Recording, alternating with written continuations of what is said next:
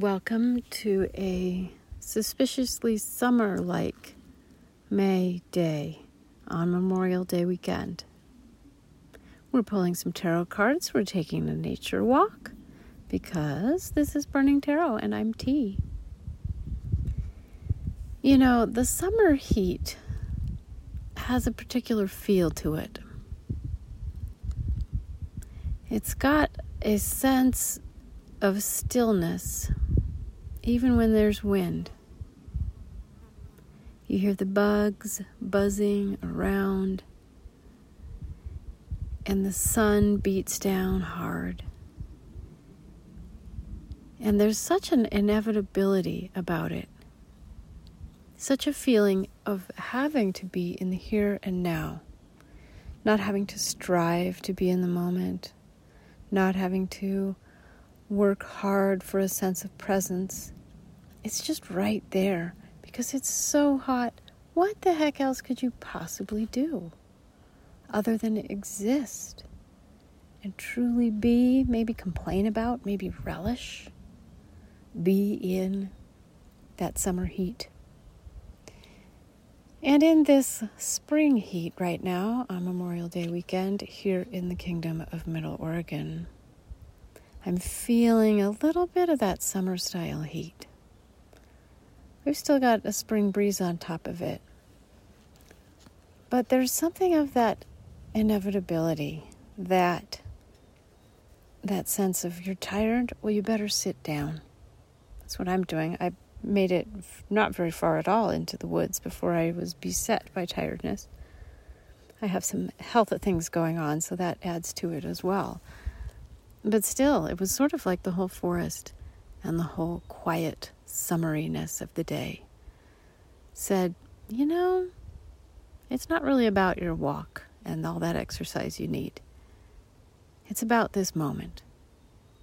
This moment. It is a fine moment. There are birds. There is breeze. Occasionally there's a background hum of machinery or airplane. There has been some rain and drizzle here in Central Oregon, and so there's a lot of greenery popping out in the forest. It's this wonderful blue-tinged green, most of it. Grayish, bluish, and all the foliage is very happy to have this drizzly weather that we had for a while there.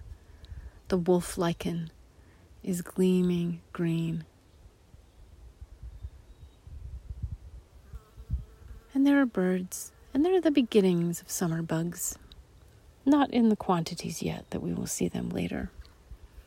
So I decided to pull three cards today to give us a fairly well-rounded reading. We're looking at where we are and where we're going. And we are using a deck that was given to me by one of the fine Burning Tarot listeners. You know who you are. Your name starts with M. Thank you again. These are the Fairy Tarot cards. I like them because they're different from my normal style. And so they get my brain to think a little bit differently. So what is it that we've been through recently? What's kind of coloring all that we're moving into now? The card is the Seven of Spring, also known as the Seven of Wands. This, we drew this one before, for Burning Tarot. It shows a fairy woman leaping through the sky, wearing red and a very cool metal armband. Very Wonder Woman meets Rome looking cuff. And in that same arm, she is carrying a bow, longbow. And we do not see her actual arrows, but they are presumed to be around nearby. She seems to be materializing in a tree which is in blossom, some kind of deciduous tree. But it's evening, can see a dark sky behind her with illuminated white clouds and a gigantic, very close full moon. So this is some fiery energy, but with the Seven of Spring, of Wands, rods, etc., there can also be a feeling of tiredness. There's a fieriness in that. There's some conflict going on. In this deck, the message for this card is to be assertive. Don't back down from what you believe. Courageously stand up for yourself. Or the case might be, stand up for others. Stand up for the planet. Stand up for oppressed peoples, etc. She doesn't look really all that exhausted, given how exhausting this kind of thing can be. But there can be a sense of tiredness, of, oh my gosh, do I really have to just keep having the same thought patterns, the same arguments, maybe the same arguments with the same danged people over and over, the same argument with myself. There can be this kind of circular feeling that comes with the seven. And the fire within us that wants positive change, or that just simply believes that we are right, that we deserve to, as the people of this deck claim, be assertive, don't back down, courageously stand up for yourself. Some of that requires a lot of belief, a belief that what I know is the right thing, that it is correct in some kind of grand a priori kind of way, or a priori if you prefer. You know, these things that, well, I know it down in my bones, therefore it's true. And that can get pretty dicey, actually, when the issues that we're dealing with may involve our society at large. Things like, is this one vaccine effective enough and safe enough? Is this is going unvaccinated really doing a disservice to the other people in our lives, even if we don't like these vaccines? That kind of stuff. So you may have been feeling that kind of political or societal conflict, but you may have been feeling more personal conflict as well, and that will totally pop up with the Seven of Wands. But there's a sense of like, this has been going on a while. We're getting tired here. Now, the next card that tells us a little about where that conflict is taking us. It takes us to the Two of Winter. That's equivalent to the Two of Swords in this deck. So this is our air sign. This can be being trapped in thought or using our powers, our mental powers of thought, to block ourselves off from inconvenient emotional truths. It often indicates reaching a state of indecision that might feel really yucky or, intolerable. In other decks, you'll see this pictured, illustrated by a youth or a woman seated maybe on a throne or a bench with two swords. And she's wearing a blindfold. In this deck, it's a small child, and they seem to be deciding between two different musical instruments. It's a child fairy. And the makers of this deck think that this indecision is a bad thing we ought to move on from. Indecision is holding you back. Make the choice that's best for you rather than trying to please others. This card may also represent feeling trapped between the intellectual and the emotional. So this could easily work in with our Seven of Wands, Seven of Spring vibe, where we've got the conflict and we kind of know what we want to do, but we may not have all that cocky belief. When that belief isn't firm enough, then we vacillate. We may not, and that doesn't always have to be a bad thing. Like I said, the makers of this deck say, hey, indecision is holding you back. Sometimes indecision is a result of deep thinking, thorough thinking, or even trying to let go of thinking for a moment so that we can get at something deeper, such as feeling. But the desire to understand those feelings before we go dashing forward with our bold decision, I don't think that has to be a bad thing. It's just really uncomfortable to be in, and there might be a point where it becomes unhealthy, unsustainable. There may come a point where it's like, okay, I can't just keep trying to decide between thing A and thing B forever. I have to decide something, or I'm going to drive myself crazy. Oftentimes our decisions on these things are really, we're the person that they affect most. We may try to think of it in terms of, oh, well, what's best for my family? Or what's best for my country? What's best for the planet? These are very valuable things to consider. But sometimes the biggest effect for us, like say you're trying to decide whether to take a trip, but you know that excess travel is bad for the environment. But this trip just keeps coming up for you. You really want to take this trip. You know, in the long, big, overall view of things, is it really going to matter if you take one trip? Is that going to tip the balance? Will that be the straw that breaks the camel's back in terms of environmental degradation, pollution, carbon? Probably not. But for your sanity, for your understanding where you are, where you sit with regard to the environment, it is important to actually think through the repercussions. And if you decide to go on a trip, well, good for you. It's good that you have the perspective, that you didn't just jump right in, excuse me again, but that you actually took the time to consider the effects of your actions on others with regard to the environment or COVID, that kind of thing.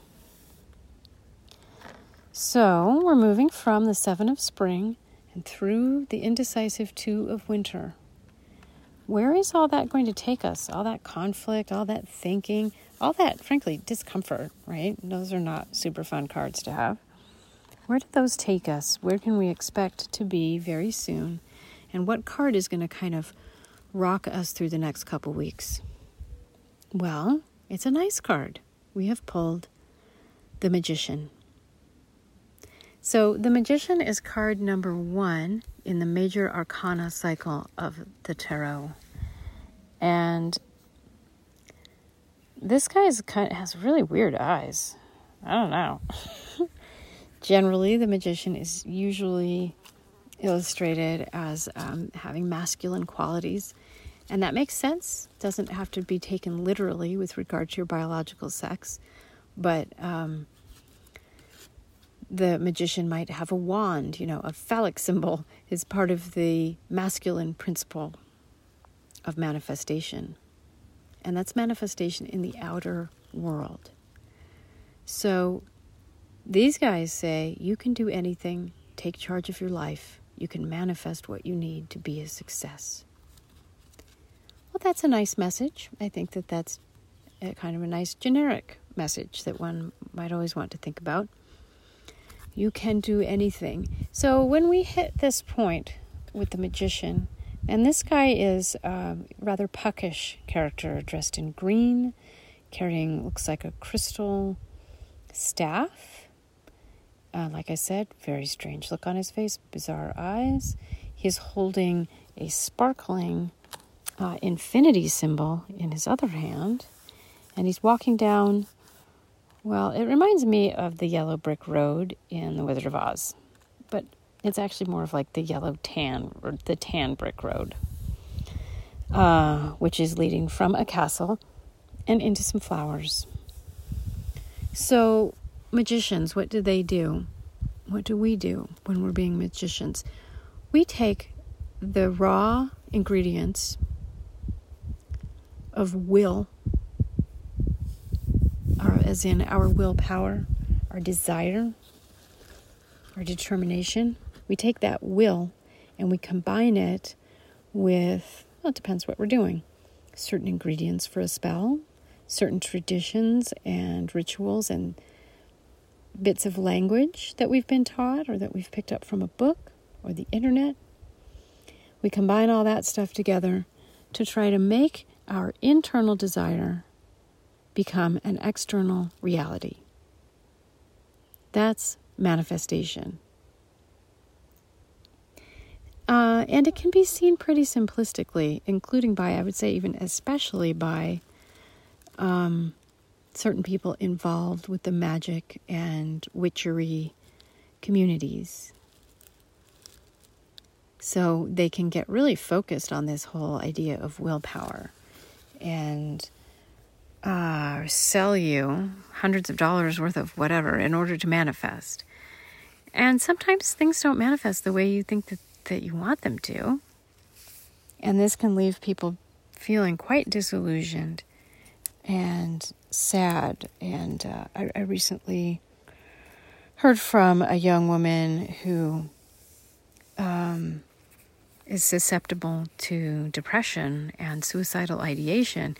And her experience, her run-in, investing a lot of time and money in the kind of, Los Angeles manifestation scene, was very bad for her. It really left scars. And anybody who's been involved in a self-help scheme or a religion that doesn't work out, you might know what that, you might have a sense of that feeling. It's a kind of betrayal, kind of a terrible feeling of betrayal. So that's kind of the downside about looking at the magician and our powers of magic as being this manifestation machine, something that we just, we make it happen with our will. And if it doesn't happen, maybe we get the feeling that that's our fault. Or if it's religion, we get the feeling that God doesn't like us. Not only did we not pray right, but God doesn't like us. These are the, there's one more thing to watch out for with the magician. When the magician energy is flowing really well, sometimes we can feel like, yes, I can manifest anything. Let's go. And sometimes we overdo it. So that would be the Sorcerer's Apprentice story. You might have seen the Disney movie Fantasia. There's a part where Mickey Mouse is being the Sorcerer's Apprentice. And he starts using his master's spells. And to his delight, they work. But they work too well. So he's got all these pieces of this broom that are carrying water. He's put out a spell so that he won't have to haul the water himself anymore, so that the broom will turn into a character that hauls the water for him. And it ends up hauling tons and tons and tons of water and flooding everything, and he can't get it to stop. And since it's Disney, it's sort of funny. There's also Strega Nonna's pasta pot, if you know that old Italian story. So the magic pasta pot produces pasta, and once again, it's an apprentice who's not authorized to use the pasta pot, tries to do the spell to get some pasta to grow while the witch, Strega Nonna, is out of town.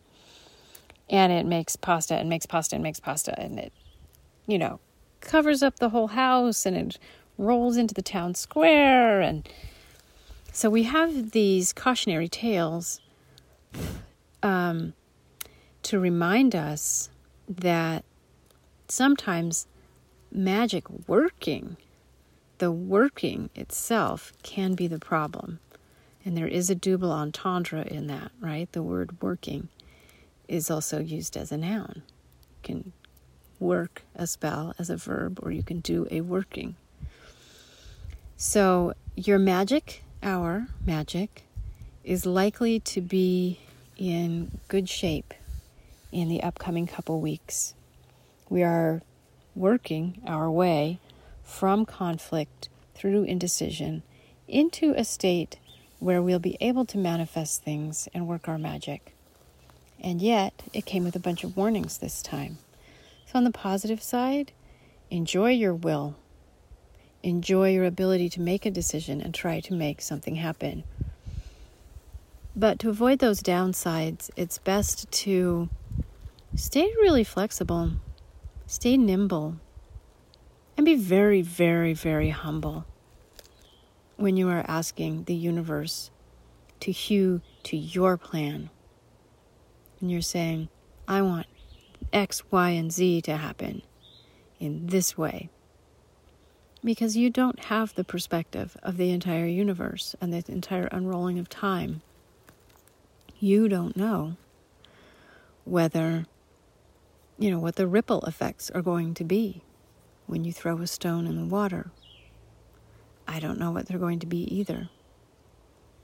So, it's a good time to do our manifestation, but also a good time to be aware that our precious will is not always correct. We do not know everything that's out there in the universe. We don't know what's going to unfold through all of time. We don't know what will happen when we drop the pebble in the pond and the ripples begin to ripple out. So we got to be very humble, in the literal sense of humble. We're playing our small part in a much larger game or dance of universe than we can possibly comprehend. So maybe our magic during these couple of weeks, maybe our magic can help us manifest things that we can acknowledge are for us. That we don't have the larger picture of everything, but we know that we want a little something that seems to be pretty positive, and we're going to make steps towards that positive thing. There are some astrological influences that might suggest, oh, this is not a good time for stuff. We got the Mercury retrograde, we've got the Saturn retrograde, and we've got some Saturn Uranus square energy coming up again. But I think that these cards are telling us it is a good time to move forward. Maybe just don't expect things to be super fast. Move gently. Move with a willingness to accept pushback if it comes, whether that seems to be from the universe, from somebody you don't like and we're having conflict with back there in the Seven of Wands. So that's what I have for you, my dear friends. I am going to sit here in this beautiful, fairly still forest. Maybe you can hear the birds.